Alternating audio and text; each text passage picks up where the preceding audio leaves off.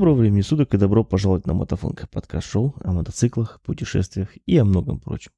С вами Совикус, а в этом выпуске речь пойдет не о полноценном электронном круиз-контроле, как вы, может быть, подумали из названия подкаста, а скорее о попытках установить круиз-контроль механический. Чаще всего это делается на мотоциклах с тросиком, значит, не электронным газом. Но давайте сначала начнем с истории.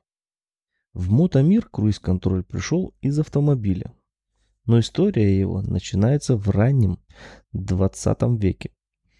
Уже в 1910 году одна фирма из Кливленд, США, заявила, что может производить систему, которая способна держать константно число оборотов в минуту. Но отцом современного круиз-контроля стал Ральф Тимур. Ральф Тимур был инженером, а еще он был слеп. Мы уже все, наверное, слышали, что у слепого человека обостряются остальные чувства. Так было и у Ральфа Тимура. Когда он ехал в автомобиле с его адвокатом, то его очень сильно достала манера вождения того самого адвоката. То ускорение, то замедление, то опять снова ускорение. И все это без какой-либо причины. Тогда Тимур решил подойти к вопросу, как подобается истинному инженеру, с технической стороны.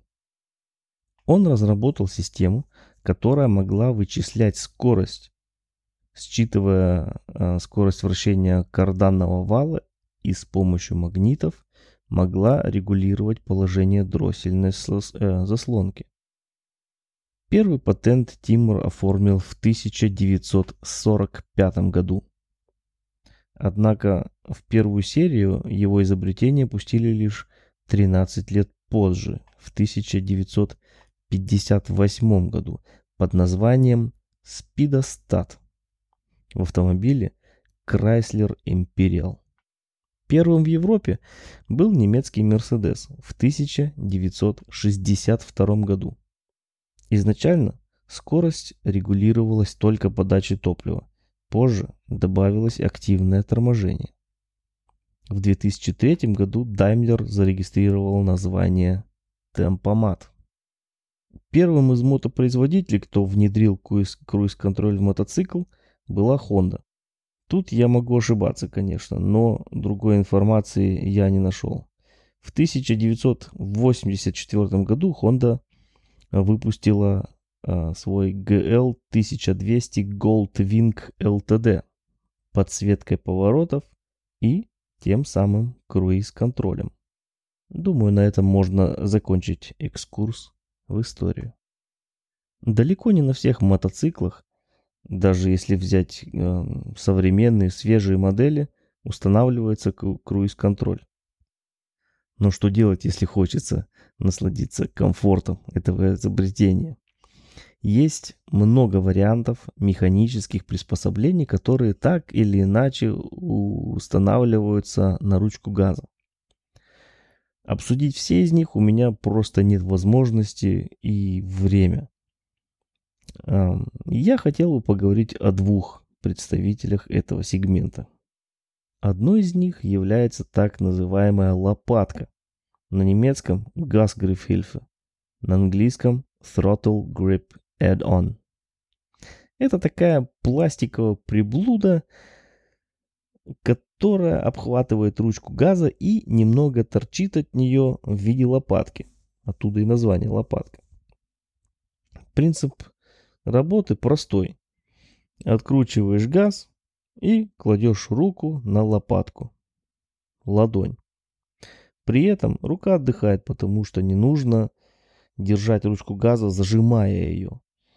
И на самом деле на автомагистралях, шоссе, на трассах это очень даже удобно. Но у этого девайса есть обратная сторона. В городе, где постоянно нужно работать ручкой газа, она очень мешается.